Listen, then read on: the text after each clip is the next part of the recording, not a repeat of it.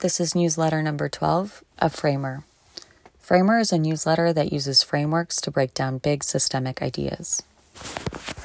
As much as I love a framework to understand what the hell is going on, I'm going to share a reframe this go around. It's about a topic I think about a lot, which is scarcity mindset. I first witnessed scarcity mindset in my first job out of college. I was working with a partner who was making upwards of $400,000 a year, yet she believed she couldn't afford a house in Boston. She was also married to another partner who made just as much, if not more, than she did. As a 20 year old, this was eye opening. I kept thinking, does it ever feel like enough? Scarcity mindset is the belief that there will never be enough. It assumes a finite quantity, a ceiling, and keeps us grasping for what already exists, with the expectation that what already exists is going away. We better get what we can while we can. And this belief exemplifies our fear of the unknown. As Tupac says, it creates a culture of gimme, gimme, gimme. We're so afraid that we won't have enough that we never feel satisfied. When I say we, I'm referring to people in Western cultures. In his book, Maker of Dune, Frank Herbert points out how much Western culture takes comfort in absolutes. He writes, We live in a universe dominated by relativity and change, but our intellects keep demanding fixed absolutes. We make our most strident demands for absolutes that contain comforting reassurance. We will misread and or misunderstand almost anything that challenges our favorite illusions. In the West, we fixate on the idea of security as if it were an absolute. And it begs the question how do you know when you're secure enough?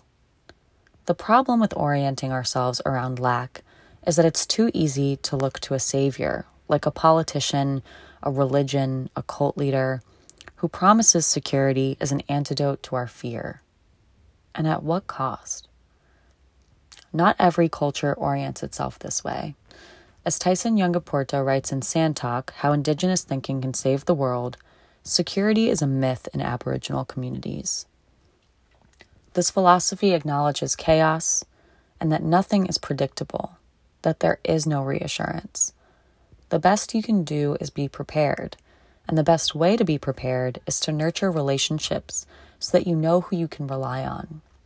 And this is the definition of protection. Protection is not guaranteed, it's earned. This approach incentivizes generosity because generosity is a core tenet of mutual care. It's also the opposite of scarcity mindset because when you feel like you don't have enough, it's really hard to be generous. Ultimately, scarcity mindset fails to recognize that when we tend to something, it can grow and regenerate. Is a lack of belief in our own agency and resilience. It's a lack of the belief that despite the unknown, we can figure things out. In an effort to move away from scarcity mindset, I'll share a few reframes I picked up from a corny personal finance book because we can start to shift this mindset by first changing how we speak. The author challenges us to rethink common phrases because of their underlying messages. When we say, I want or I need, we're noting a lack. When we say, I'm trying or I should, we signal a lack of commitment or true desire. When we say, I don't know, we shut down and insinuate that we're not curious to find out. So she offers better replacements.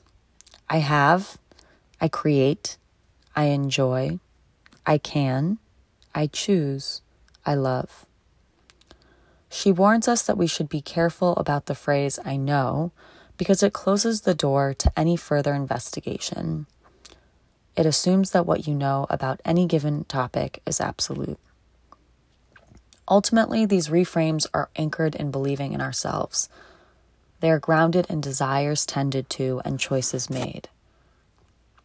To be honest, just believing doesn't come naturally to me. Growing up, I never heard the phrase, it's all going to be okay. So, what do you mean, just believe? Where's the rationale? I was in an acting class at the Berkeley Rep Theater when I had to confront my over reliance on my intellect and my inability to just believe. I'd picked a monologue from Orange is the New Black, playing Pennsatucky, a Bible thumping meth addict. At her core, Pennsatucky believes that she has been chosen by God. And to play her well, my teacher kept pushing me to get in touch with something I believed in unequivocally. That was not easy for me. And what do I really, really believe in? I realized that to believe in something, I first had to admit that I really wanted it to be true. It has nothing to do with my intellect, but really requires getting in touch with my deepest desires. As Richard Powers puts it, believing is an act of vulnerability. He writes, Perhaps the gravest violence we can do to ourselves is to live out our lives believing the world to be a fixity handed down to us by the authorities of history and life to be a matter of taking immutable givens. Daring to believe otherwise, to believe that even our smallest purposeful action alters the monolith of reality in some subtle, meaningful way, is an act of courage and resistance, an act of immense vulnerability and the possibility of disappointment, vulnerability, the commonest cowering form, which is cynicism. And that's exactly it. Nothing is fixed or guaranteed. There's no security of any type. The lifelong lesson is how to imagine a beautiful life in spite of ambiguity and believe it can come true. I know that I recently wrote to you about questioning free will, and that feels a little contradictory as I write about believing in our own personal agency.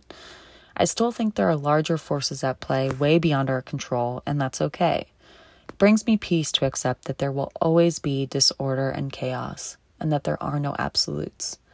The only thing I can do is approach whatever comes my way with curiosity, believing in myself and my ability to choose my approach to life, no matter how small my choices may seem.